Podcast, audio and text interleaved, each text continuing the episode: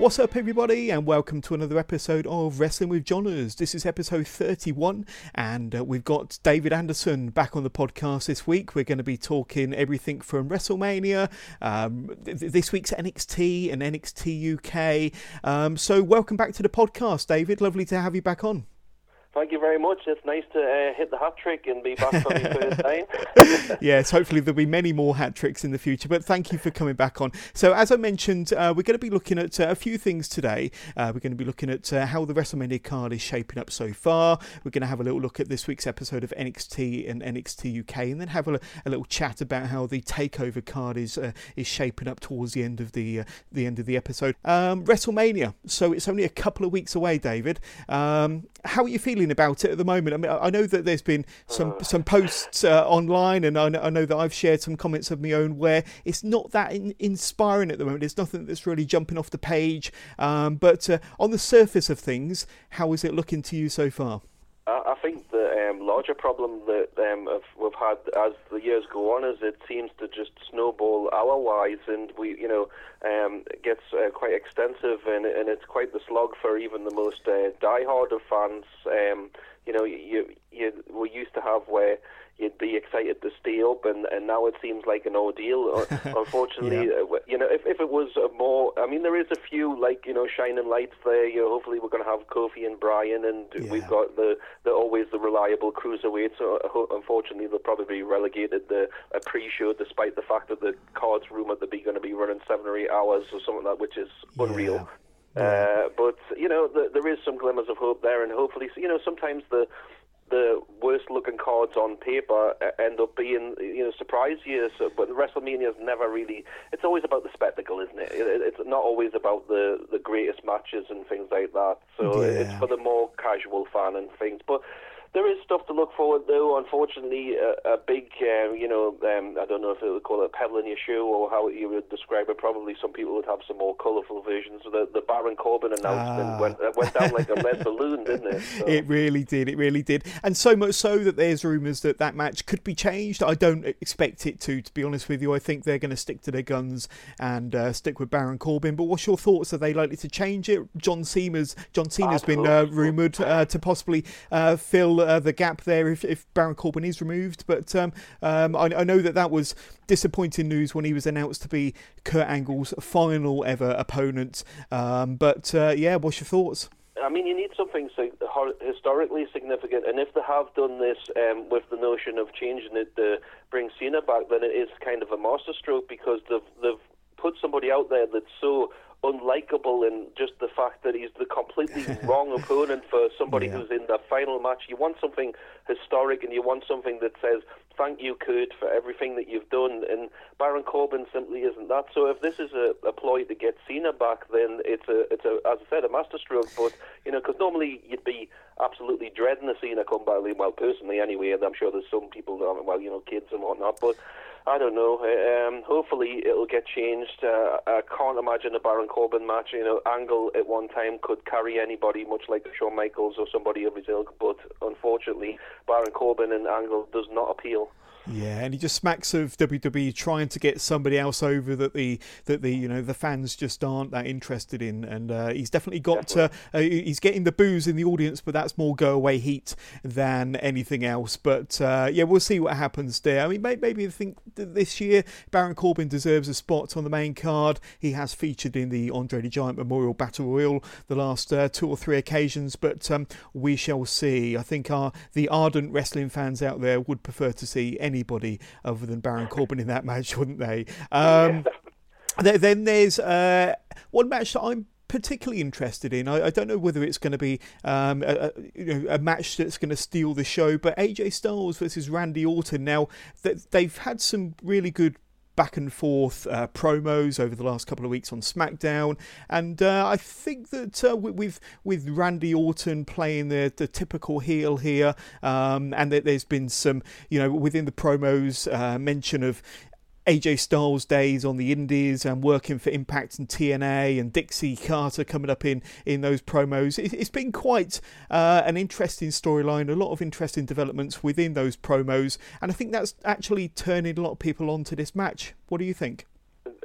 Definitely, I totally concur. I mean, it's nice to put that little bit of realism in there, whether you're a casual fan who only knows parts of both of their histories, or a more ardent fan that knows all of their background, whether it's TNA or WWE. Yeah. Always adding that realism adds that extra aspect to it, and hopefully it'll be a good match. You can always rely on AJ to put his best foot forward, especially on a big stage like WrestleMania. I'm just wondering how it's going to go, because obviously in the past you've had him against Jericho at WrestleMania. His record at WrestleMania isn't the best, so hopefully AJ will get the upset and Orton will do the right thing, but we'll see. Yeah, we shall see. Buddy Murphy versus Tony Nese. Now, Tony Nese won the tournament that's been playing out on 205 Live the last few weeks to get that number one contender spot against Buddy Murphy at WrestleMania. Now, this is almost a shoo-in to be relegated to the pre-show, but it should be quite a good match. I don't think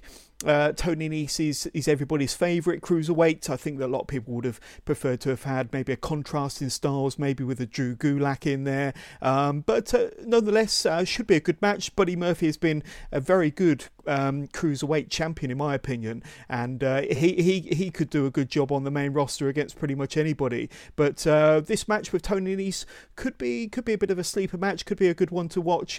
What's your opinion on this one here? I just hope they give it enough time for it to breathe. I actually like Tony Nese. He reminds us very much of Fabian Eichner, in the fact that you look at him and you see a muscle guy and you don't realise how well he's going to be able to fly around him. He is a little bit smaller than Fabian, obviously, but it should be a good match. And much like the NXT booking, it's something that's been teased and built towards, the sort of friendly rivalry between the two of them. Oh, well, if I won that match, maybe I would be in contention, kind of thing, nudge, wink, and, it's built up to this. Yeah. So it is something I'm definitely looking forward to, and I hope and pray that it isn't relegated. It probably most likely be, but you can guarantee it'll be a good match. Both more than capable workers, and should be a fun match all round. Yeah. So I want your opinion on this one then. So Braun Strowman, I think if you saw Monday Night Raw this week, he's announced himself as one of the entrants into the Andre the Giant Memorial Battle Royal, now this will be the second time in 3 years that he's been in the Battle Royal, when he was red hot last year and got teamed up with a 10-year-old to win the tag titles against The Bar, which was a bit of an embarrassing moment for him, I'm sure. The year before, he was in the Battle Royal, as I just mentioned, and got eliminated fairly early on, so he hasn't had a great record in WrestleManias, and he's one of the bigger stars in the WWE on the Raw roster at the moment, and it's just a shame that he's going to be in the Battle Royal once again. He'll probably end up winning it, but yes, not in a featured match this year either for Braun Strowman. Yeah, it's a bit of a strange one. I think we discussed it last time we were together, that they seem reluctant to pull the trigger, whether that's to do with him being still slightly green. I mean, he's made massive improvements when you think of where he's come from with the Wyatts and character-wise, and he really looked like he was going to be a top-tier player, but the booking hasn't done him or anybody else much good lately on Raw, this parody booking and switching people from heel to face, and he has cooled off somewhat. And I really think as well, all of these, I mean, we realise he's strong and we realise he can tip things over and stuff like that, but I really found the last time they did the thing with the Corvette or whatever it was, and he tore it to pieces, it was retreading old ground, and you just knew he was going to do it. And maybe it's okay for the casual viewer and kids once again that we talk about, but I think you need some consistency. I feel that with a lot of the top flight players, the people who need to take the next step, like Drew McIntyre and people like that, I'm sure we'll get to that match as well, but there needs to be less parody booking, less 50-50, he wins this week, I win next week. Somebody needs to get a strong push and be head and shoulders above the rest. We need these new main eventers. We really do. So you've just touched on Drew McIntyre there. Although it's not been formally announced yet, I think we're expecting him to go one-on-one with Roman Reigns. Would that be correct in your opinion as well, David? I believe so. Yeah, the way it's shaping up on Raw, certainly. Now, that actually looks like quite a tasty match, and it's good to see Drew McIntyre Although he's been in the business for quite a while, it's good to see him getting a featured match, or what would seemingly be a featured match on WrestleMania, against Roman Reigns. And we all know that Roman is a very capable wrestler. It would be a change this year round not to see Roman in the main event, as he has been for the last 3 or 4 years. But I think that could be another standout match, Drew McIntyre versus Roman Reigns. That would be one match, if it's confirmed, that I'd certainly be looking forward to. What about yourself? Certainly, yes. As you said, Drew has a lot of experience, but he's still relatively young, and somebody that needs to be injected into that main event, makes much like Strowman if they ever fully pull the trigger on him. But it should be a good match. Who knows who wins? Because obviously, right now we've got in the rebuilding stage of Roman just coming back, but also Drew's had sort of hit and miss. 1 minute he's going through tables via the Shield, and then the next minute he's destroying the Shield. And I would really personally, from the grizzled older fan, I'd like to see Drew go over, because I think he needs it more than Roman does right now. But a little bit of an upset at Mania or something like that, and a big stage for him. So hopefully that'll happen. Yeah, and maybe a better role for Baron Corbin instead of being up against Kurt Angle could be him kind of being ringside for the Drew versus Roman match, and could potentially interfere in the match, which could get Drew his victory. Maybe that's just a bit of fantasy booking on my part, but maybe that could be a more desirable role for Baron Corbin in a lot of people's eyes, as opposed to being up against Kurt Angle. But we've spoken about that as treading over old ground. Now we'll see what happens. Let's have a look at another match. I think I know your opinion on the Shane McMahon versus The Miz match, so we won't touch on that one. Let's have a look at another match. How about Samoa Joe versus Rey Mysterio? So it was confirmed on this past Tuesday's SmackDown Live that Rey Mysterio will be the challenger to Samoa Joe's United States Championship. On the surface of it looks like a pretty tasty match. Should be one of the better matches on the night. Me personally, I'd like to see maybe the addition of an Andrade in there, just to add that extra dynamic. But nonetheless, if it does stay one-on-one between Rey and Joe, it should be a good match. What's your thoughts on this one?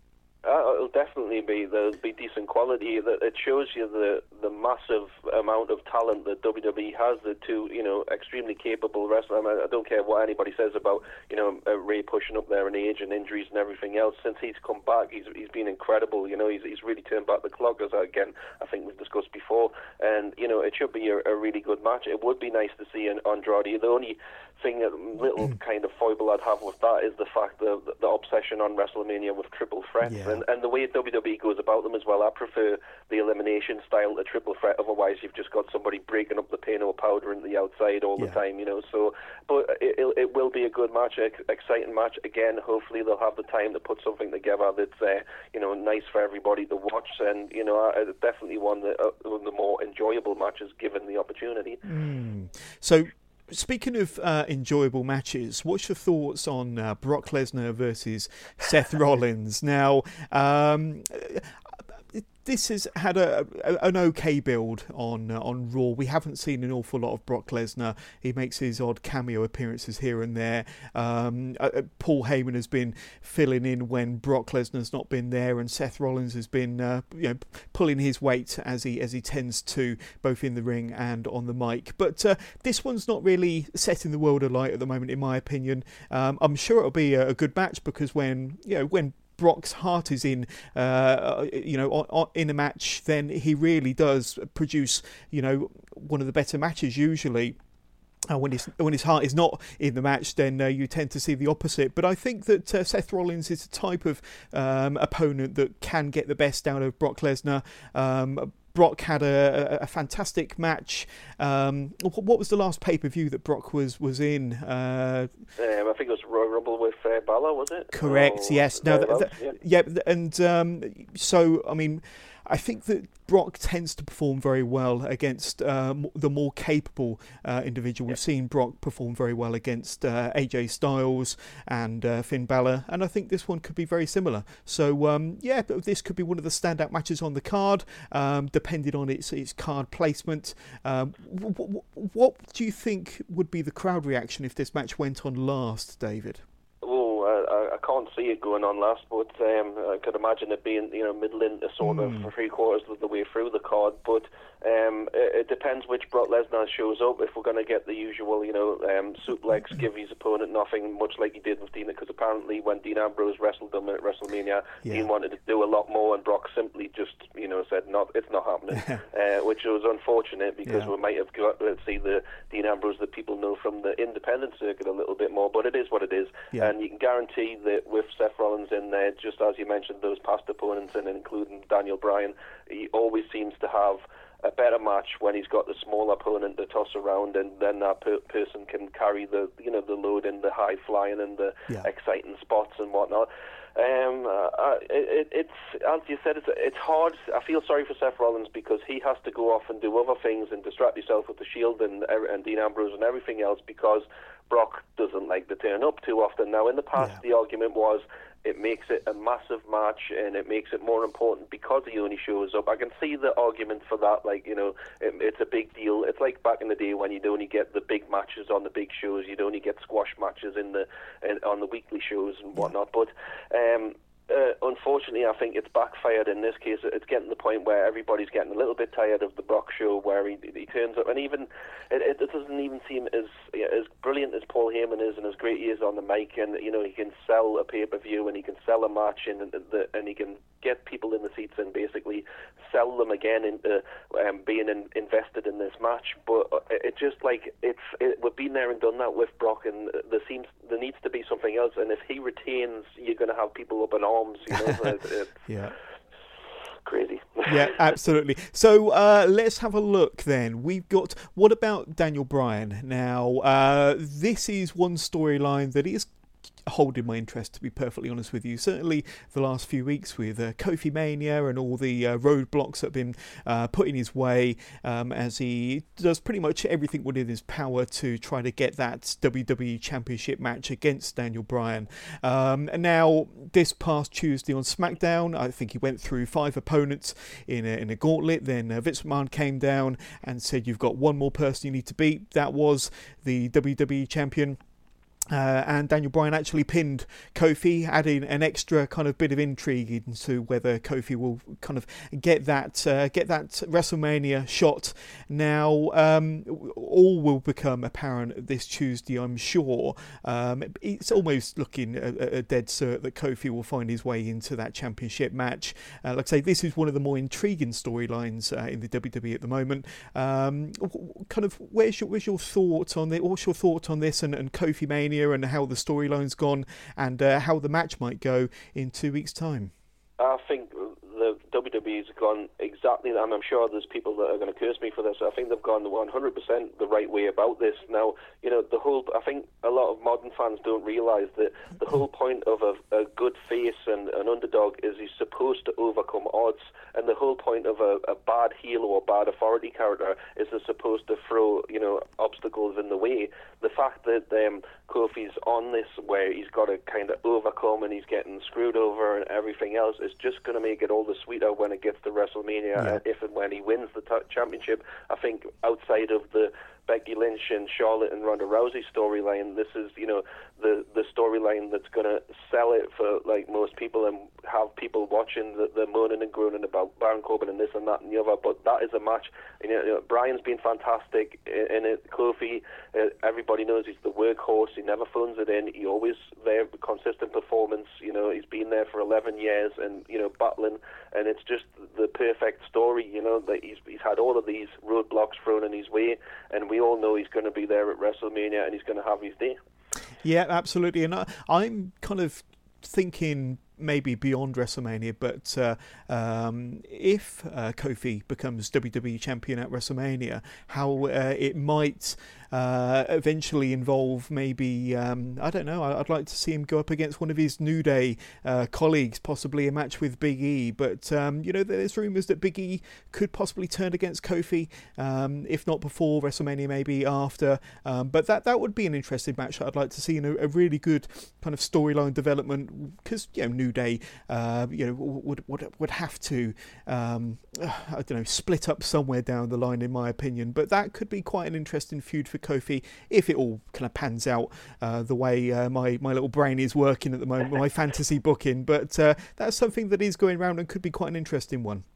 I think it's a lot of people are thinking that way. Hopefully it'll be after Mania. We'll get this storyline out the way, and maybe even, you know how Road after WrestleMania tends to be, you know, where the shock value happens, and it's always got that different crowd, the mix of British fans and, you know, fans from all over the world, and it's always a fun night usually, and I could well imagine them pulling the trigger on a Big E turn. It obviously, trickle-on effect from that makes you wonder where that leaves Xavier, but you know, New Day has been together, 4 or 5 years now, so it is time, and they're all capable performers.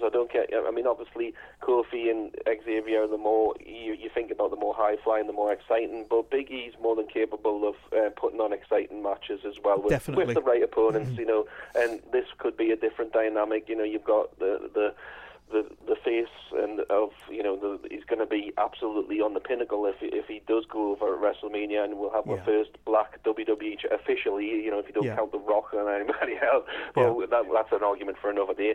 But, you know, and we'll get to see how bad the Big E could possibly be. Absolutely. Yeah. So a couple more matches just to cover off here. Triple H versus Batista. Not a match that I've got an awful lot of interest in, if I'm perfectly honest with you. And no doubt Triple H will get his, you know, marathon slog, which will probably be an ideal bathroom break for anybody in the MetLife Stadium that evening. The storyline is reasonably intriguing. I liked the way they kind of did the Ric Flair 70th birthday celebrations and Batista dragging him through the backstage area. Thought that was good. The storyline's been okay. I'm not expecting this to be a Dave Meltzer 5-star classic by any stretch of the imagination, but it would be if it was in Japan. Oh, absolutely, if it was in Japan. But I don't know, I this one could be a bit of a slog, to be honest with you. What's your thoughts? You can't hear me rolling my eyes like through the phone, but it's like, you know, it's the typical, you know, it goes back to the whole, older headliners, and I know like WrestleManias tend to rely on them a lot for the last few years, but yeah, we've been here before with Triple H, and as you said, he's going to have the, you know, huge entrance, blah blah, well, call it what you will. My problem has also been Batista's kind of commitment to it. He hasn't been there really with the promos. You know, Triple H can usually sell you into the, much like a Heyman or somebody like that. You know, I've always thought Shawn Michaels was a superior worker against Triple H. That's another argument for another day. But anyway, Triple H is, in recent years, has been able to, you know, bring it at WrestleMania time and hype you into the seats. But that promo with him and Batista live on Raw was very sort of, it didn't hit the mark, and then I was hoping that with the pre-record, or maybe I don't know if it was live or, you know, a slight delay on Batista, but I was hoping that he was going to be able to come across and add a little extra something to it that would go, okay, right, maybe he is committed to this, but it just seems like another big payday for two, you know, stars that have been there. And I really liked when they originally, don't get us wrong, I really liked when they did the original Evolution get back together, and then Batista, oh, you've never beaten me. Yeah, and then, I enjoyed that. You know, and you know, when you were talking about Baron Corbin being at ringside and costing somebody, or Big E turning, we never actually saw Ric Flair get attacked. So you know, you don't know where, you know, and it's tricky Ric. You know, you know what he's like. Dirtiest playing the game. Yeah, that could be it. That could be a factor too. But you know, the match, unfortunately, we've seen what's happening with Triple H and Undertaker and Shawn Michaels and everybody else in recent times. It's not going to be a 5-star classic, and you know, the no holds barred is going to help you know, get around that, hopefully. But yeah, I was going to mention that because it's a no holds barred match, that could add an extra layer, and obviously they've added that stipulation in there just to cover up their weaknesses, so to speak, in the ring. But so that it depends how far they go with that, but that could make it, you know, fairly interesting. We shall see. Yeah. So let's have a look at what I believe will be the main event. Hopefully it will close the show. Ronda Rousey versus Becky Lynch and Charlotte Flair in the triple threat for the Raw Women's Championship. Now, this has been the hottest storyline of the last 6 months, you could say, maybe longer, but certainly since 2019, and when Becky Lynch won the Royal Rumble in January, it has been the kind of the hottest storyline. I think it's been certainly the hottest storyline on Twitter, but kind of on TV, it's fallen a little bit short. I do think the shine on Becky Lynch has kind of has faded a little bit, if nobody minds me saying, but I do think Ronda Rousey has really done herself a lot of favours by turning heel, and I think her promo work has been good lately. But kind of the odd person out here seems to be Charlotte Flair. She seems to be a little bit quiet on the Western front, but still a red hot program, a red hot storyline. Just I think with the booking and some of the the backwards and forwards, it's kind of lost a little bit of its shine, in my opinion. What do you think, David?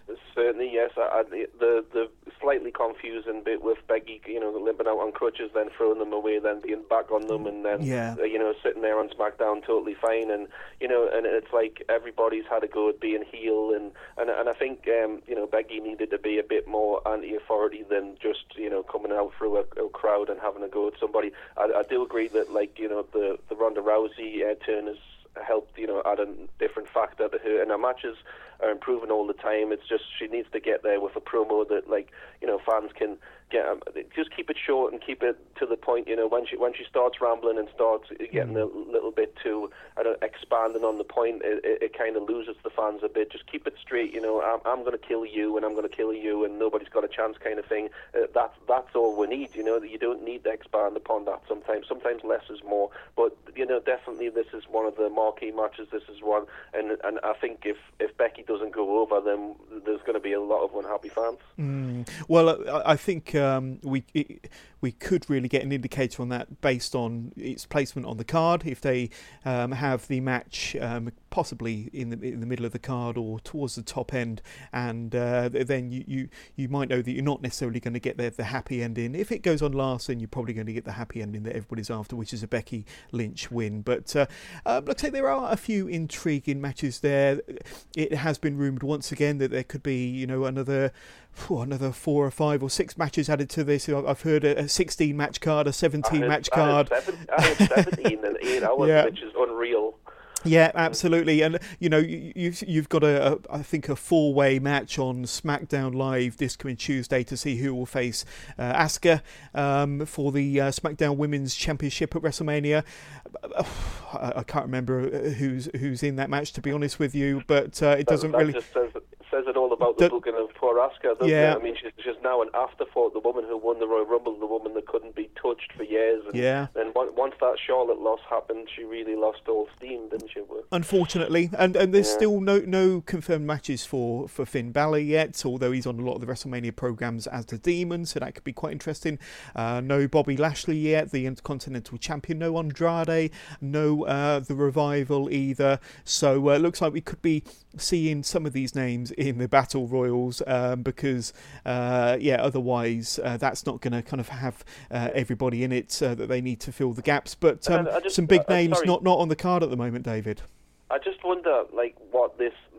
Obviously, it gives people a chance to get a payday, but what the Andre Battle Royal really achieves other than being able to get his name out there again and celebrate him one more time, because it doesn't really seem to have any storyline effect or anything for the winner really. Very true. Yeah. Going ahead. So I don't know. The Battle Royals to me just seems like a very throwaway thing. I'd sooner see somebody like you mentioned, an Andrade who totally deserves it, that have an opportunity in some type of match, or give that extra time to the US title match and shoehorn him in there. So absolutely. But like I say, some big names not on the card yet. Hopefully over the next couple of weeks worth of Raw and SmackDown, we will see some developments there and some last minute additions to the card. But as I've mentioned on Facebook, I'm not quite there. I'm sure as it gets closer, I will, have all the butterflies and the excitement and looking forward to WrestleMania like we do every single year. But at the moment, I'm not quite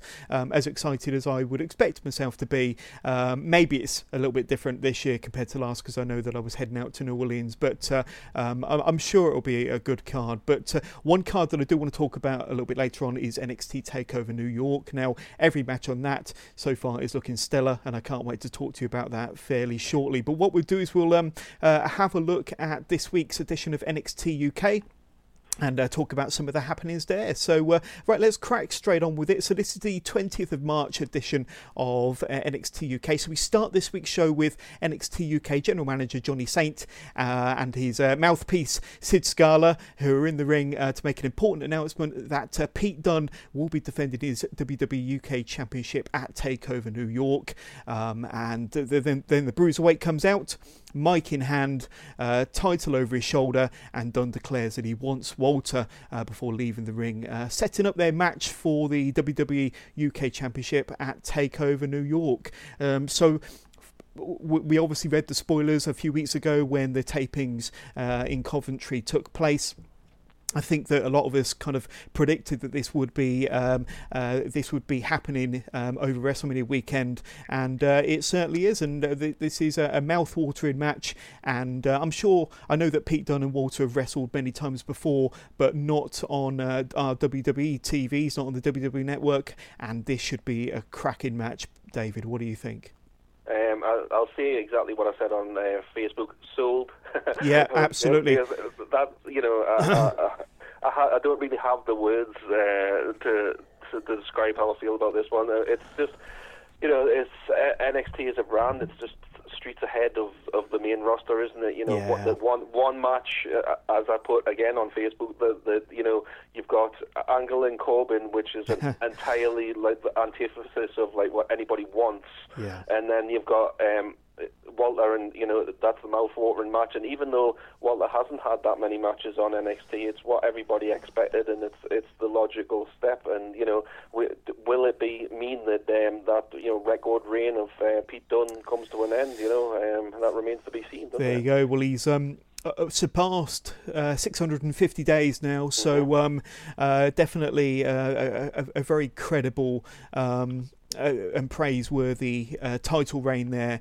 But this is going to be his toughest opponent and toughest challenger to his championship so far in those 650 plus days. Then we get a backstage segment where there's a Toni Storm.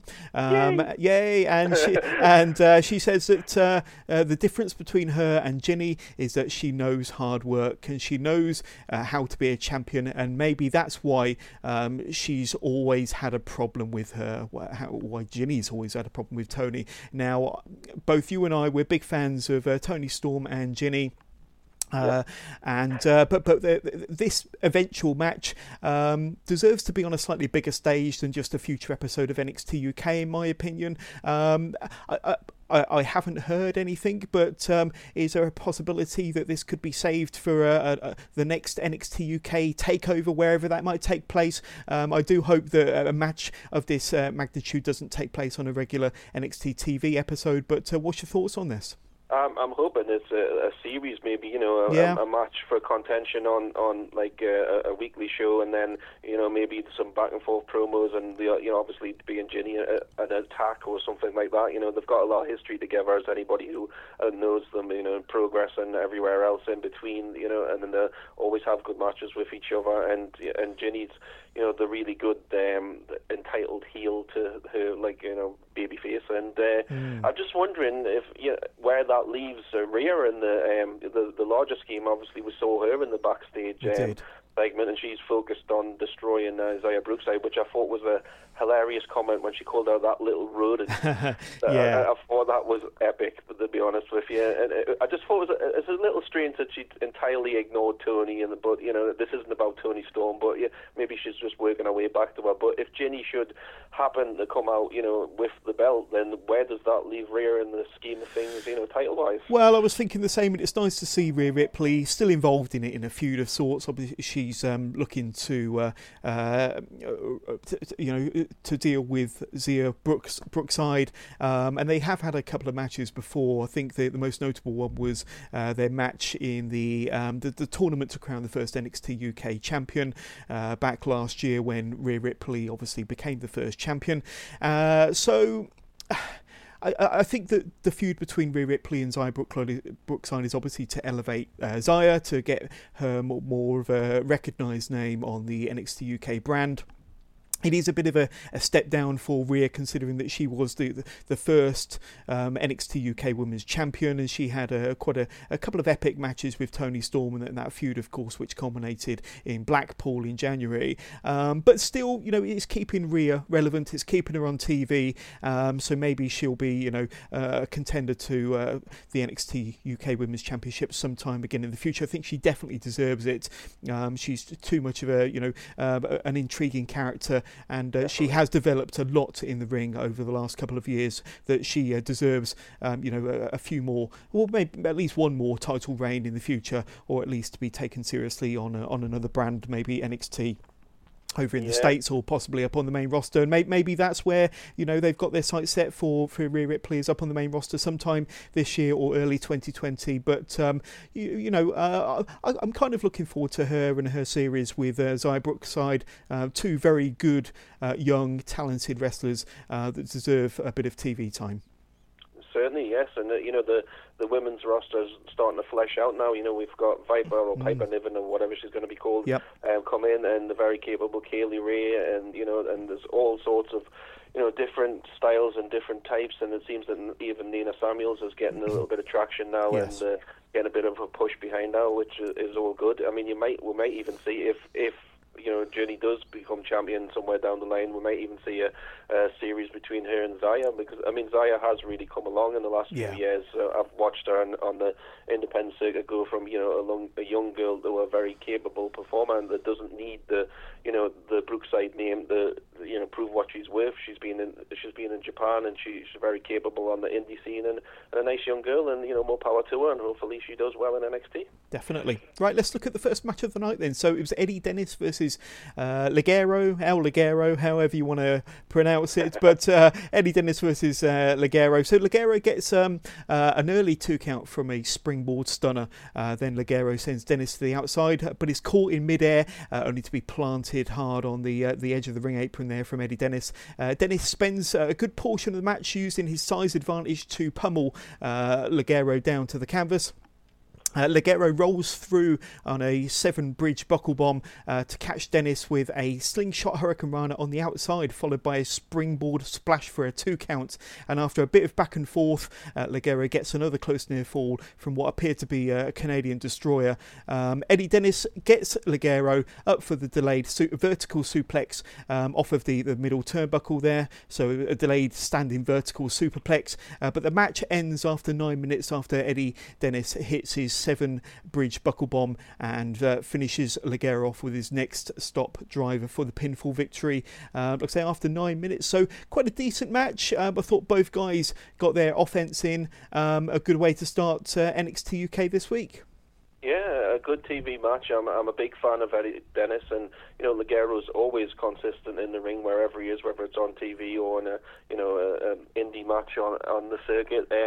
I love the Eddie Dennis character. I love the slow build of him. He hasn't even really been hurt by his loss to Mastiff on the first UK takeover. No.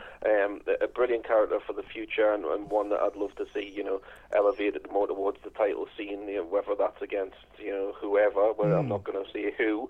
But, a good match. And I was actually surprised that you said that was a 9-minute match, because it did seem to, go over quite quickly. That suplex spot off the corner was excellent. Yes. It was nice little block of the C4L, or the leaping DDT, if you prefer, off the ropes, the springboard. A good match. I'm not really sold on Eddie's finish, the next stop driver. I like his crucifix, like the 7-bridge into the corner, and but I don't know, it lacks that oomph of a finisher for me. It's kind of like a lift in reverse DDT kind of thing, and But I don't know. He puts the package together well as this sort of smarmy, creepy heel. So I hope to see him do good things, and Ligero as well. So they're both good performers. Yeah, and both you and I saw Eddie Dennis at the Progress show in Birmingham a couple of Sundays ago, and he fought and managed to overcome DJZ, and I thought that was one of the better matches of the night. But DJZ has apparently just signed with NXT, with the WWE. So that was the first time I'd seen DJZ kind of much at all, if I'm honest with you. I've heard of the name, and I know that he'd been on the independent circuits for a while, and TNA Impact. Yeah. But he really impressed me that night, so I think he could be a good addition to the main NXT roster. What's your thoughts on DJZ? I enjoyed him, but unfortunately I was distracted by Eddie again, because he was just hamming it up a treat and healing it up a treat. You know, the spot where he's kicking DJZ in the corner, and then he's like, "Okay, ref, I'll stop," and then he kicks him and he goes, "I lied," and he's Welsh, and it was just fantastic. You know, yeah.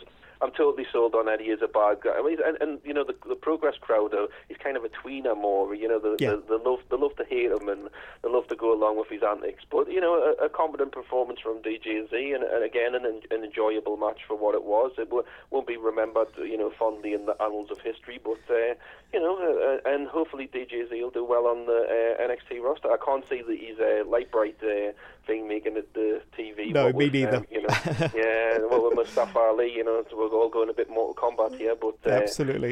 Yeah, I can't imagine DJZ's air horn kind of gimmick appearing on NXT either, but it was quite amusing, certainly for the live crowd in Birmingham. But back to the show anyway. So we see a bit of a training montage with Amir Jordan and Kenny Williams as they set their eyes on a future NXT UK Tag Team Championship match. Well, absolutely, they've won two matches. I don't know how well they will fare against the grizzled young veterans, but maybe that's a match that we'll have to look forward to over the coming weeks. And then the next match on this week's NXT UK was Sam Stoker and Lewis Howley versus The Hunt, comprised of the Wild Boar, Mike Hitchman, and Primate. So I know that you're relatively familiar with Primate, having seen him wrestle quite a few times on the independent circuit, but they're now an official tag team now. They've got a name and everything, but the Primate and Hitchman were just too aggressive for the combo of Stoker and Howley. The match only goes 2 minutes after their double team kind of pop-up belly to back suplex combo from the Hunt, and it's nice to see the Wild Boar and the Primate getting easy win here, and a good reaction from the fans in attendance as well. They seem to be quite popular with the fans in Coventry. What's your thoughts on this combo and this very quick match?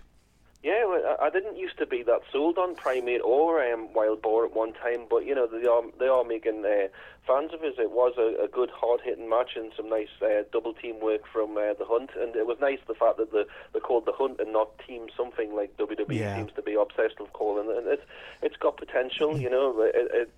Obviously they're not going to really get a shot at the NXT gold, I'd imagine, while the grizzled young veterans have got the belts, but who knows, the way NXT books things, you never know. We might get a heel. I mean, I don't know if Primate and Wild Boar are heel. They're certainly aggressive. I don't know if they're heels, but to be honest with you, I actually quite like Sam Stoker and Lewis Howley. I think good.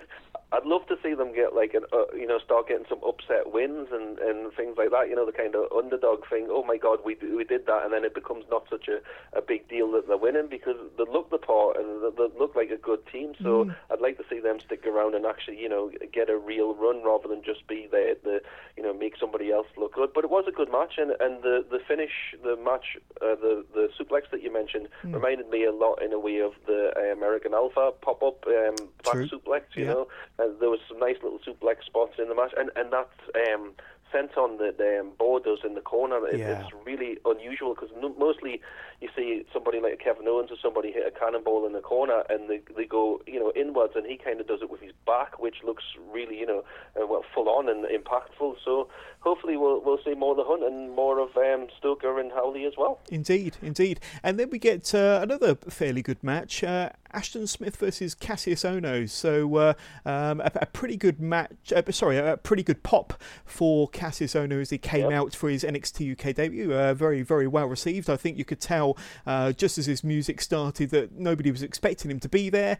Ohno gave us a promo a couple of weeks ago when he sent out a warning to all NXT UK talent, saying that he was coming to NXT UK to show them how British and European wrestling should be done. Obviously, Ohno, back in his Chris Hero days, spent many a year wrestling across Europe and in the UK, and they mentioned on the TV show that he's wrestled, people like, Johnny Saint and many of the kind of more familiar British names of the past and present, but quite a strong background in a wide variety of wrestling styles, including the more European style for Cassius Ohno. Ohno gets a 2 count from a very well executed vertical suplex. There's been a lot of suplexes in this show so far. Smith made a spirited comeback with several forearms, kicks and a Samoan drop for a 2 count of his own. Ohno soon lands 2 successive running sentons before crushing Smith with a ripcord rolling elbow for the relatively easy pinfall victory. Plenty of appreciation from the fans for Ohno throughout this match, and Cassius then picks his opponent up to show a sign of sportsmanship, only for Ohno to nail Smith with another rolling elbow. Travis Banks then comes out to show some support to Ashton Smith, possibly setting up a match between Ohno and Banks on a future episode of NXT UK. So quite a pleasing match here, if nothing else for the reception that Cassius Ohno got from the crowd, and a good victory for Cassius Ohno. What do you think about this match? A good way to establish, Ohno, if he's going to stick around for a bit and maybe do something a bit more, productive than he did on NXT, where he's just mostly putting people over. I'd like to see him, constantly push this, I'm a student of the British style, like a Colcamanero or anything like that, and then consistently, cheat and, go underhanded to the point where Johnny Saint's lining up opponents, to counter him, and just getting frustrated with the fact that he's supposed to be representing this European and British style, and he's an absolute underhanded dog. How he Pearl Harbored Ashton after the match.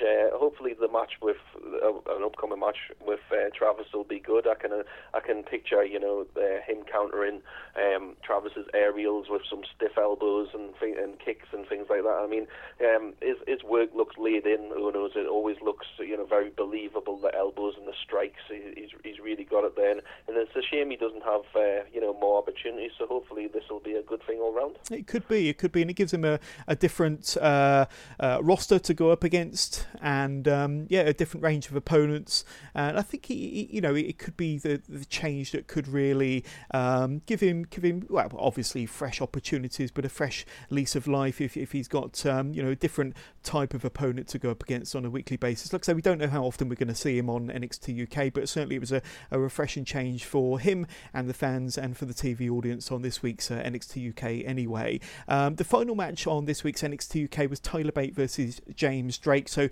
James Drake, obviously one half of the Grizzled Young Veterans, your favourite tag team, David. And Zach, how did you tell? Well, the photos on your Facebook page would kind of give that away from a mile off. But no, Zach Gibson... over the last few weeks now, he's actually out with a bit of an injury, I understand. It's not clear what the injury is. Do you know anything about that at all? I hadn't heard, no. It's a surprise to me. So he is, only out temporarily. I don't think it's going to be anything too drastic where they are going to need to take the championships off them. But I'm sure we'll see Zach back in the ring very soon. But to start the match...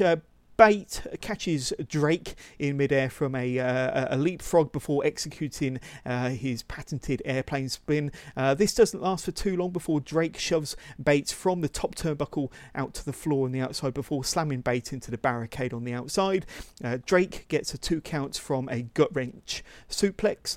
Bate gets the upper hand with a standing Hurricane Rana and an exploder suplex in the corner before getting a 2 count from a running shooting star press. The fans are really getting into this match. However, Drake does get the 2 count from a jackknife facebuster. I don't know whether you saw that move where he kind of face plants him. Like the face first powerbomb. Yeah, that's right. And Drake lands on his feet from an attempted 450 splash, but Bate nails Drake with an exploder suplex in the corner before finishing the match with a top rope corkscrew sent on for the 1-2-3. And another fun match with plenty of fun interaction from the fans. Not the best match of the night in my opinion, but a good match between these two. What are your thoughts for this kind of main event match? Yeah, I really enjoyed it.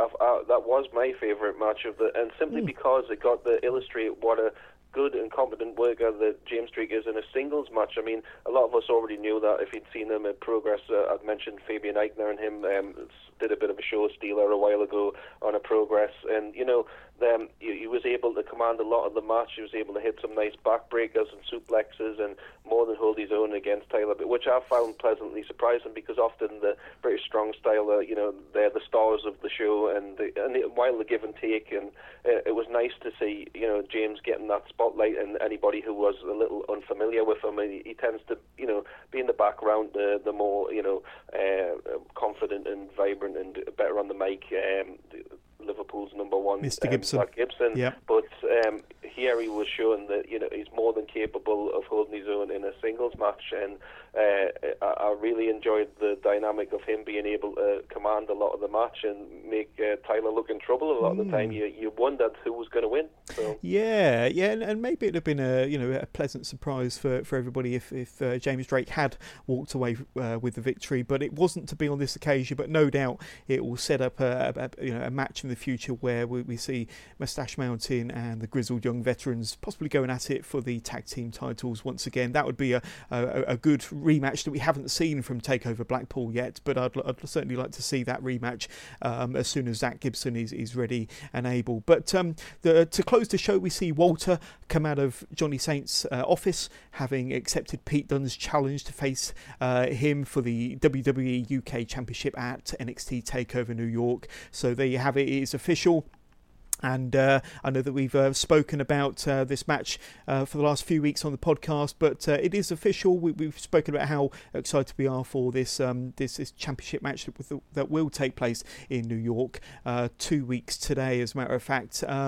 Pete Dunne has been WWE UK champion for well over 650 days, we'll talk more about the TakeOver card very shortly, but it is official, and Walter has obviously signed on the dotted line there. So let's have a look at NXT from Full Sail from this past Wednesday, and the show opens with Triple H coming out carrying the championship, carrying Goldie to announce an update to the championship situation and what that will look like heading into TakeOver New York. So Triple H says that NXT is something special because it is here in NXT and in this ring that dreams can become possibilities. Triple H says that the reality of all of this is that dreams can end in this same ring. Triple H says that he was going to be coming out here to announce the main event of NXT TakeOver New York between Johnny Gargano and Tommaso Ciampa, and a match that's been years in the making, he described it. He goes on to say that when one dream ends, another dream begins and becomes a reality. Triple H says that Johnny Gargano will be going to New York to face the winner of a 5-way match taking place that night between Ricochet, Adam Cole, Aleister Black, Velveteen Dream and Matt Riddle in a number one contenders match to see who will take on Gargano for the vacant championship at NXT TakeOver New York, and it's going to be a 2 out of 3 falls match with whoever faces Gargano. So we've spoken before, I'm sure, about Tommaso Ciampa and what a kind of shame it is that he can't kind of bookend that 2-year-long storyline with Gargano. I'm sure they'll get the opportunity to, hopefully fingers crossed in the future, I think that out of a sad situation like this, they have made the best of a bad situation, and they've come up with quite an intriguing way to kind of build the NXT Championship match back up for TakeOver New York with this 5-way, and what's your thoughts when you saw this, David? Oh, well, obviously, firstly, how disappointed I was for Ciampa. You can say whether he's your favourite or not. He's arguably the greatest NXT champion we've had, and storyline-wise, you know, he calls himself the greatest sports entertainer, and, you know, it's hard to argue the fact that you look at this storyline with him and Gargano from the last, you know, year or two, and it's been so episodic, and the matches have been so well done where they've flipped the script on a lot of things that they've done in prior matches, and it's just they've been able to keep it fresh. I mean, a lot of people have said that it was winding down a bit, and hopefully, and maybe this was, you know, what we needed to just get him off TV for a little while and give Gargano a different direction and whatnot. It is sad, and unfortunately, it's because of the amount of effort that they put into these matches on a weekly basis that inevitably you're going to get injuries, and it's always terrible when a title reign ends, you know, out of the ring rather than in it. But I'm sure Ciampa will come back better than ever. Hopefully, he won't just get, you know, slingshotted onto the main roster with nothing to do like they did with a whole bunch of the NXT stars recently. I'd like to see him stick around in NXT a little bit longer before he makes the inevitable jump. Yeah. But it's one man's, you know, loss is another person's opportunity, and it's certainly, as we'll, you know, talk about, going to be great for somebody. Absolutely. So, I mean, you know, one thing I will say about Tommaso Ciampa, maybe it's just my opinion, I think it's possibly a lot of other people's opinion, but possibly he will go down this reign of his as possibly the best NXT Championship reign of all time, maybe. I know that we've had some really, you know, excellent wrestlers that have held the NXT Championship belt, going back as far as Seth Rollins, Finn Balor, Samoa Joe, Nakamura, you name them, even down to the Bo Dallases and the Big E's of this world, but and the Adrian Nevilles as well. Some excellent wrestlers, but I think Tommaso Ciampa, he had so many kind of excellent main event matches, whether it be against Johnny Gargano or Aleister Black, and not only were they excellent matches, but you know, the storyline and the kind of the character and his gimmick that he's kind of brought to the front over the last year or two. I think when you kind of tie it all into one package, I think it's probably the best NXT Championship reign, in my opinion, of all time. Definitely, I wouldn't dispute that. And I mean, even going back when you're talking about matches, he even managed to look fragile and like he might even drop his title to Otis Dozovic. I mean, Otis Dozovic had the best match he's had in NXT and probably WWE career that I've seen, and it was, you know, Ciampa. It just speaks to Ciampa's ability and his character and all round that he can make somebody who wasn't even in the picture, and he made NXT about that belt. You know, you had when you had, and as great as everybody else that you mentioned there, whether it was Joe or Nakamura or Balor and Neville, they were about the matches.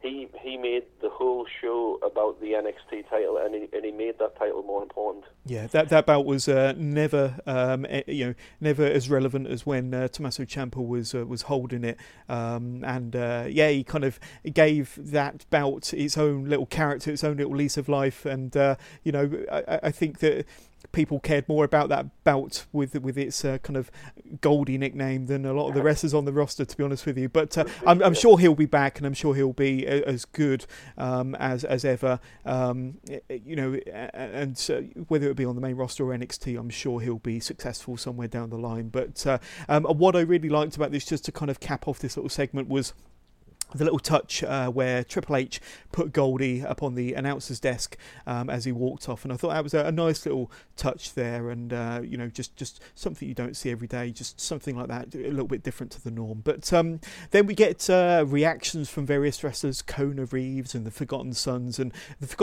course.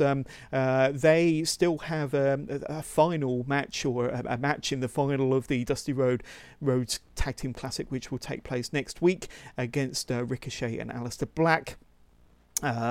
Let's have a look here. So then we get video clips leading up to this epic match from all the superstars that will be taking part in this five-way number one contenders match. Ricochet says that he's not just here to be a highlight reel, he's here to win. Aleister Black said that that he will be the last man standing, that everybody will fade to black. The Velveteen Dream says that the spotlight is only big enough for one man, and when the Dream wins, you can call him the first ever dual champion in in NXT. Matt Riddle says that he's stoked, and he says that he's worked his ace off he's worked his ace off, and at NXT TakeOver New York, he will be crowned the new NXT champion, bro. And then Adam Cole, the last one of the five to speak, says that tonight will be he'll be fighting four of NXT's best. He said that 2 years ago he debuted at NXT at the Barclays Center, where he beat down Drew McIntyre and held the NXT Championship high above his head. He said that he will be the next NXT champion in New York, and that's undisputed. We then see a backstage confrontation where Bianca Belair approaches Io Shirai and Kairi Sane, who'll be going up against the dominant Shayna Baszler at TakeOver New York, where all four of them will be competing for the NXT Women's Championship. So what's your kind of thoughts on some of that? What's your thoughts on the four-way for the Women's Championship, first of all, David?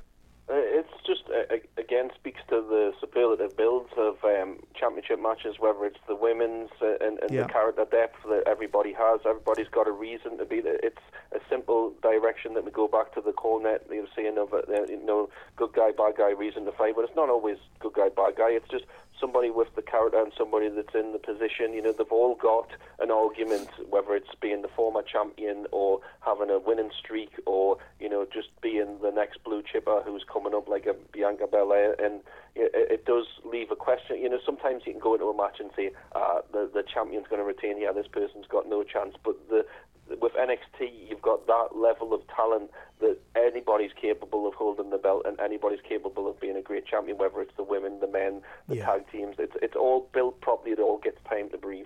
Definitely. So then there's only one match on this week's episode of NXT, and that is the five-way between Adam Cole, Ricochet, Velveteen Dream, Matt Riddle and Aleister Black, of course. Plenty of fast and furious action as this match gets underway. Riddle nails Ricochet with three gut-wrench suplexes before being caught with an enziguri from Adam Cole. Velveteen Dream nails Adam Cole with a double axe handle from the top turnbuckle to the outside. Riddle applies the bro mission onto Aleister Black, but the move is broken up. There's a flurry of kicks and strikes from all five competitors, dropping each one of them down to the canvas one at a time to loud NXT chants. Then we see an awesome four-man superplex spot with Ricochet taking the worst on that move. Aleister Black hits a Meteora onto Velveteen Dream before Black is caught with a fisherman buster for a two count. It certainly looked like a bit of a fisherman buster. Cole then gets a two count after a vertical neck breaker before being nailed with a reverse Rana from Ricochet and a handspring somersault plancher. Then Matt Riddle is about to make Velveteen Dream tap after applying the bro mission on Velveteen Dream, but the referee gets pulled out of the ring before Dream can tap out. Ricochet sends Dream to the outside and to the floor from the top turnbuckle with a sweet Hurricane Rana. And Ricochet, looks like he's got the match won after a beautiful shooting star press on Matt Riddle, but his cover is interrupted by a precise running knee to the back of the head from Adam Cole. Cole covers Ricochet and gets the pinfall to win the five-way in 16 minutes. And Adam Cole goes on to face Johnny Gargano for the vacant NXT Championship at TakeOver New York. A fantastic match, possibly the best match of the week on any sort of WWE programming, a deserved winner there. An excellent match from all five competitors. I want your thoughts on this one, David. There's no loser with any of those five. I mean, the talent level in that, anybody would be happy to see any of them as NXT champion or in contention. But Cole was quietly the straw that stirred the drink, and again, as you said, a fantastic match. It was 15 minutes, and it felt like 30 what they crammed into there. There was no lulls, there was no rest holds. It was just go from the outset, and everything flowed, everything looked great. You had Velveteen Dream at 6'3" and what 240 pounds, flying around like a cruiserweight, and you know, and breaking up that bro mission over and over again. He had some great striking exchanges. You just had a smorgasbord of everything you could possibly want, from strikes to submissions to high flying and just last minute saves and everything. And it just that last shot looked really, and the Meteora looked, you could call it a Meteora because it looked really precise and on the money. You know, everybody was earning the paycheck in that match. It was absolutely fantastic, I thought, and streets ahead of anything on. I mean, as good as SmackDown can be some weeks, and you get some good matches, but NXT is another level, as we both well documented. And, definitely. And you know, it just speaks.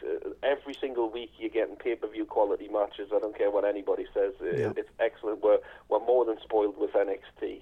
So. We really are. Yeah. Well, speaking of being spoilt with NXT, I'm going to quickly run down the five-match card as it stands. Well, it's always a five-match card, but the Women's Championship match, obviously Shayna Baszler is going to be defending her championship against Bianca Belair, Kairi Sane and Io Shirai, and I'm guessing it's going to be one of their matches where Shayna doesn't necessarily need to be the person that's pinned to lose her championship, so the odds are stacked against her, but I think this could be an excellent match.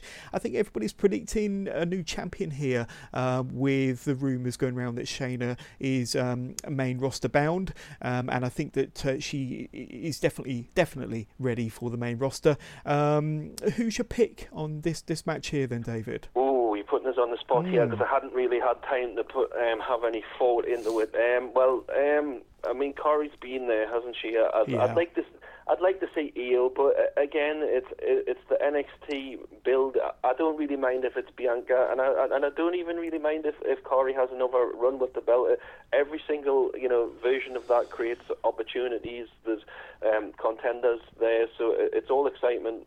Everybody's worthy of holding the belt, and it's going to be interesting as well if Shayna does go up to the main roster, how they're going to go with that, because obviously at one point we had the idea of the horsewomen versus MMA horsewomen. But maybe Shayna might be the one to chase Ronda off Raw for a maybe she's going to come out and do one of them sit-ins where I might have lost my belt if she does lose her belt, but I'm not going to leave. Nobody can make me leave. And then Shayna comes out, they could go that way with it. Then that'll be a bit different. Kind of, she's not a good guy, but she's not a bad guy. And sending Ronda off to kind of make people warm up to her, maybe. And a lot of people, they're down on Shayna, but I think she's actually an excellent character and an excellent heel. She might not be flashy and she doesn't flip and moonsault and everything else, but she gets the job done, and her stuff looks, again, we were taught about, Ono, and her stuff is, it's right in there, it looks like it hurts. So hopefully, I'm going to go with Io and feeling that probably Bianca, so I'm hedging my bets there. That's an interesting one. Well, I would probably favour Io in this match as well, because she is the newer of the four wrestlers that's going to be in the ring, and I do think that she has the most to prove, really, because we've not seen an awful lot from her, but I wouldn't be surprised if she walks away with it. Then again, I wouldn't be surprised if Bianca Belair walks away with it, because I think that to keep it on kind of like that, I would still class Bianca Belair as a heel, and to keep it on that kind of heel character, I think works quite well, but we shall see. I don't know if it's going to be the strongest match of the night, but it certainly got us guessing as to who might come get over on that match. That's a shame as well, because I mean it's almost a disservice to the women to say that their match would be like maybe I don't even want to say the word weakest, because it's the standard of NXT's takeovers are so high that if you put that match on the main roster, it would probably be one of the best matches on a pay-per-view. Yeah. But because of the standard of NXT, everybody tends to go, well, the women's match wasn't quite so good, but it's still a more than competent match and an entertaining match. Oh, I'm sure they'll deliver. I'm sure they'll more than deliver. Then we got the War Raiders defending their championships against the winners of the Dusty Rhodes Tag Team Classic. Now, the final, as we know, is taking place next week, or I presume it's next week, and it will be Ricochet and Aleister Black versus the Forgotten Sons. Many of you know who goes through to the final to face the War Raiders. I'm not sold, to be honest with you, on the War Raiders as an act. I did enjoy their match against Undisputed Era. I think it was at TakeOver Phoenix in January when War Raiders actually took the titles from Undisputed Era. And, you know, they, for two big guys, they can pull off some good matches and some fantastic moves. But this might, you know, I don't know. I can see the War Raiders retaining whoever they go up against, because if it's the Forgotten Sons, I don't think they'll be the favourites to beat the War Raiders. And if it's Ricochet and Black, then they're obviously up on the main roster already. So I can't imagine them hanging around in NXT as the tag champions. So this is possibly a War Raiders retain, in my opinion. What do you think? Yeah, I think the problem is as well, in larger picture with the NXT tag team scene, is that you know, we're in a rebuilding phase now. The Forgotten Sons aren't quite where they need to be. Black and Ricochet, as you said, more focused on the main roster. And another problem is that the Undisputed Era was so fantastic as the tag team champions that anything else is going to seem a come down. And I've seen the War Raiders as War Machine have really good matches, yeah, and you know, crazy brawls at Progress with the London Riots, who I wasn't hugely sold on. I like War Machine, War Raiders, call them what you will, as a tag team, and I'm sure they'll improve as long as they stay on NXT. But the problem is outside of the match, we don't really have that much about them, over the fact that they're Vikings, and there's not really much meat to go with that. You know, it's like, yeah, we need to know more. The characters are fleshed out on NXT, and unfortunately, the War Raiders, it's just all about the demolition of their opponents in the ring, which is what it's all about at the end of the day. But I think we need a tag team division again that supports that. The best of what they've got at the moment. You know, it looks like Undisputed Era might be going in a different direction in time to come, and we might see some, you know, infighting and, you know, changes of positioning in that group. But they're a victim. The division is a victim of their success. The Undisputed Era was so exceptional that everything else seems less. Yeah. Yeah, we've already spoken quite a bit about Pete Dunne versus Walter. That could be, well, any of these matches could be the match of the night, but that's the match that I'm most looking forward to. The Velveteen Dream versus, well, I don't think it's been 100% announced yet, but I think that, you know, those that spend any longer than a few seconds on the internet will know that he's going to be defending his championship, his North American championship, against Matt Riddle. That could be another fantastic match, and Matt Riddle's not been in the NXT brand for too long. He's really only had one main feud against Cassius Ohno, but I think the two should have an absolutely fantastic match, and definitely a match to look forward to on the night. Matt Riddle versus the Velveteen Dream. How can you see this match playing out then, David? I mean, it's got a small build, but you know, with these two, they're always going to put the effort in. I think the problem right now with the North American Championship is nobody's really had like a long run with it. You know, yeah, it's like there's been a lot of jumping around, and if they take the North American title off Dream, which I hope they don't. It's as much as I love Matt Riddle. Anybody knows I love Matt Riddle, but you know, it's a strange situation. It's like you can't... I mean, you look at Velveteen Dream and you know if Vince messes that up as a megastar, you know, he's got his next Rock there or something like that. I don't care what anybody says. Yeah. You look at that guy, he's money, he's a T-shirt, he's everything. Yeah. You know, he's a young guy and he's only going to get better. He's got the character there. He can be a bad guy, he can be a good guy. He blends all different move sets from past superstars and even in his entrances and everything. He's money. It's simple as that. This match will be good.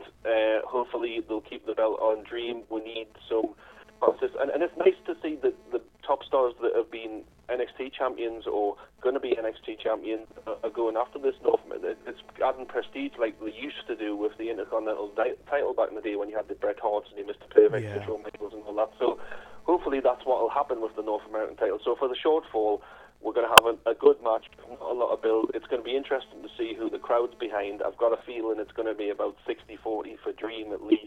Yeah. You know, you can't hate that guy, but he is the future. Yeah, two great characters, two great gimmicks, and two great workers. I can't wait for that one. And finally, we have spoken a bit about it already, but the what's going to be the main event at TakeOver New York, Johnny Gargano and Adam Cole for the vacant NXT Championship match.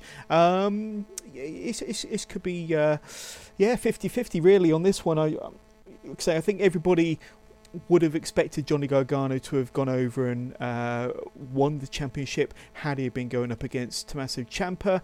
Are they going to go with the same kind of outcome? But I think they could throw a little bit of a curveball here, and they could actually throw the championship Adam Cole's way. That's just my opinion. That's certainly the outcome that I would probably prefer on the night, if I'm honest. With this kind of main event match, where's your kind of head and where's your heart at the moment, David? Well, I've seen a little scuttlebutt and a little bit of a spoiler for a future show, but WWE likes to throw these things out and swerve the fans of Adam Cole defending the title, champion versus champion against Velveteen Dream, which might speak the way he is, but it could be a complete, as I said, curveball by WWE. They've done it before, but again, we're talking about talent, and whichever way they go, we win. It's very true. And if you look at the roster of superstars that were in that fatal five-way match, the majority of them are faces, so you could have any of them against Adam Cole and you're going to have a fantastic match. But equally, if Gargano's got that belt, whether he's a tweener, bad guy, good guy, you're going to get a fantastic match, so we can't lose. I'd like to see Adam Cole, to be honest, because he's had that long, slow build of he wins some, he loses some. Yep. He's been North American champion, the Undisputed Era has been on top, and then they've been down, and it's a good storyline build over the last couple of years that he's had, and hopefully he'll get his just due finally. Yep, very true. Well, that pretty much covers kind of everything NXT related. I think we covered everything and more there, David. So I just want to kind of thank you for coming on the show again, and hopefully we'll get to talk again, and maybe we'll do a special episode for a certain show called I don't know, what's it called, WrestleMania or something. So we'll is that one after the big show? Yes. Yeah. So maybe we'll get together and discuss that in a couple of weeks' time. But thanks again for coming on board, and yes, we'll catch up soon, David. Look forward to it. Take care. Thank you. So there you go, that was David Anderson and myself having a full recap of this week's NXT, NXT UK, as well as having a little look ahead to the WrestleMania card, and of course see how the TakeOver New York card is shaping up just 2 weeks out from that big show. So that draws a close to episode 31. Don't forget to listen to episode 32, which will be dropping very soon, and that will feature an exclusive interview with Gary Ward, who is the owner and promoter of WrestleGate Pro in Nottingham. So a really fascinating insight into the life of a UK wrestling promoter. And it's a fairly new promotion, but definitely making some waves on the British indie scene. It's got a very unique look and feel about it, and it's getting the attention of the wrestling world, you could say. But you'll hear all about it in my interview with Gary Ward very soon. So once again, if you want to get in touch with the show, you can do. Simply email wrestlingwithjohners@gmail.com. You can find us on Twitter. You can find us at withjohners_pod. You can find us on Instagram. Very simply, instagram.com/wrestlingwithjohners. We do have a YouTube page where you can find this podcast, of course, and all the previous podcasts. Go onto YouTube and simply find Wrestling with Johnners. That's JOHNERS. You will also find us on Facebook. So we do have a very interactive Facebook there with daily updates, news, and the usual kind of conversation that happens on our Wrestling with Johnners Facebook group. Just sign on to Facebook, look for Wrestling with Johnners, and you can ask to be part of that group there. Once again, you can find us on all major podcast platforms, which includes Apple Podcasts, so iTunes, for example, Spotify, Google Podcasts, Podbean, YouTube, Podcast Addict, Anchor, and wherever you find your podcast. We are literally everywhere. So I hope that you've enjoyed this episode. If you did, don't forget to hit like and subscribe and shout about this podcast. Tell your friends. Tell your family, and let's start spreading the word about Wrestling with Johnners. So there we go, that's the end for another episode. As I mentioned earlier, don't forget to listen to episode 32, which features an exclusive interview with Gary Ward, the owner and promoter of Wrestlegate Pro in Nottingham. Otherwise, have yourself a good week, and we'll be back very soon with more updates and reviews on NXT and NXT UK, as well as looking forward to WrestleMania, NXT TakeOver, and all that good stuff. But yeah, have yourself a good week, and we will speak to you all again very soon.